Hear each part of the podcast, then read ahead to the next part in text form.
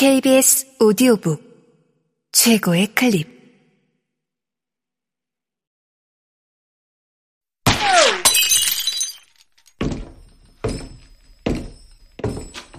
KBS 오디오북. 옆집 뚱부 아줌마가 임신했대요. 미셸 트랑블레 지음. 성우 서다혜 읽음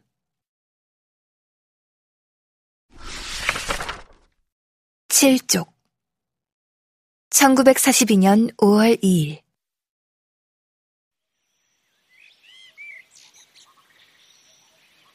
로즈와 비올레트 그리고 모브가 뜨개질을 하고 있었다. 로즈 혹은 비올레트나 모브는 가끔씩 뜨개질하던 것을 무릎에 올려놓고는 옆에서 동생들의 뜨개질을 반은 흥미로 반은 엄격한 눈초리로 이따금씩 쳐다보면서 너무 헐렁하게 뜨네. 혹은 엄마가 나한테 준 뜨개실이 그 색깔이 아니라 천만 다행이야. 따위의 말을 건네거나 그저 말없이 있었다.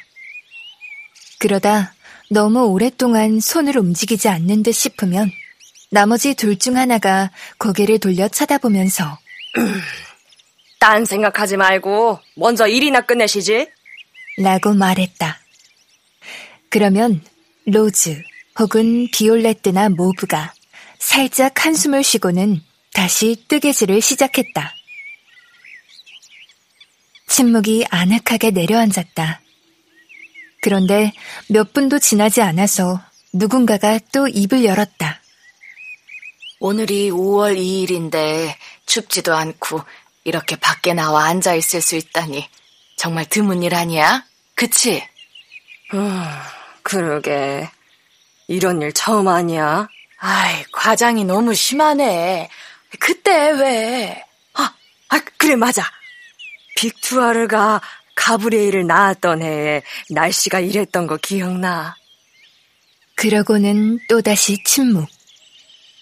세상의 대바늘이 맞부딪히며 나는 발그락거리는 소리만 들렸다. 어쨌든 그날도 5월 2일이었어. 로즈와 비올레트 그리고 모브는 등받이가 고든 의자에 앉아 있었다.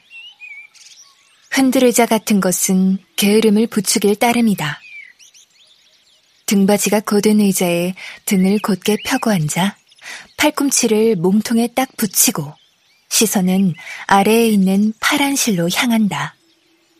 또는 분홍색 실, 또는 노란색 실로.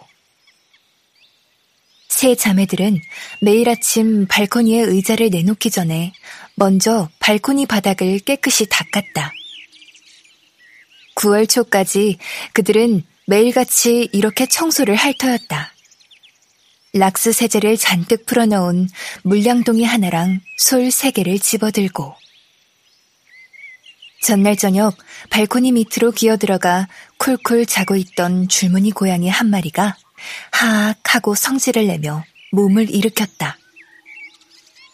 그 고양이는 3일 동안 먹지도 않고 사랑을 격하게 나누느라 녹초가 돼서 쿨쿨 자다가 깨어나서는 결벽증 환자에게서나 날 법한 세제 냄새에 저주 섞인 온갖 욕을 퍼부으며 후다닥 자리를 피했다. 오늘 아침에 본 줄무늬 고양이 말이야. 마리 실비안의 고양이 맞지? 음, 맞아.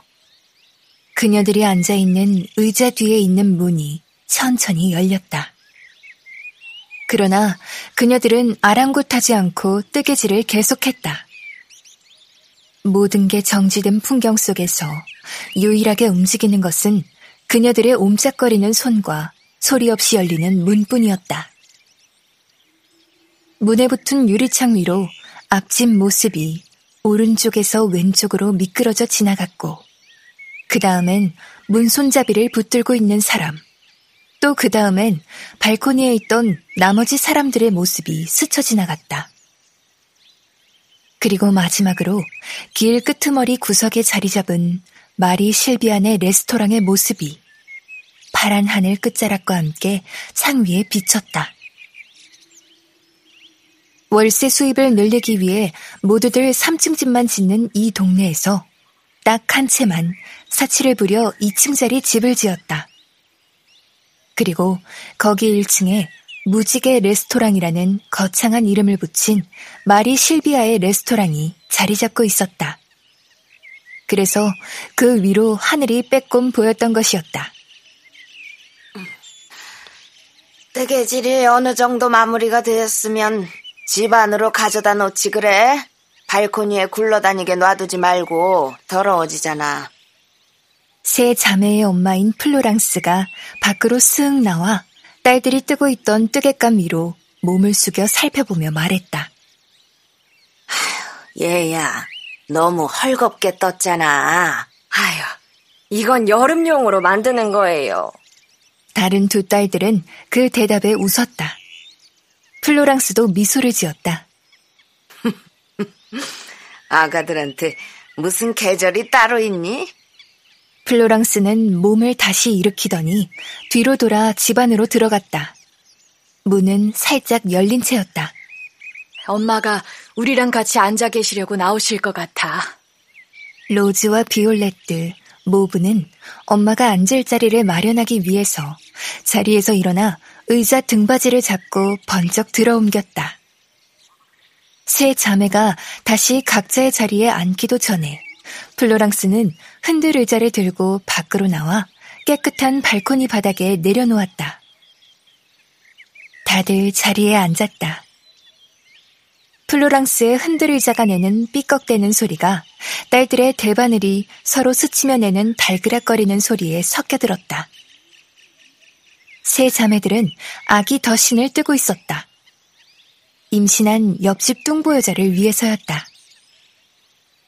내일은 조두행 부인네 아기 걸 뜨기 시작하자. 세자매의 엄마인 플로랑스는 흔들 의자에 앉아 자신의 몸을 어르고 있었다.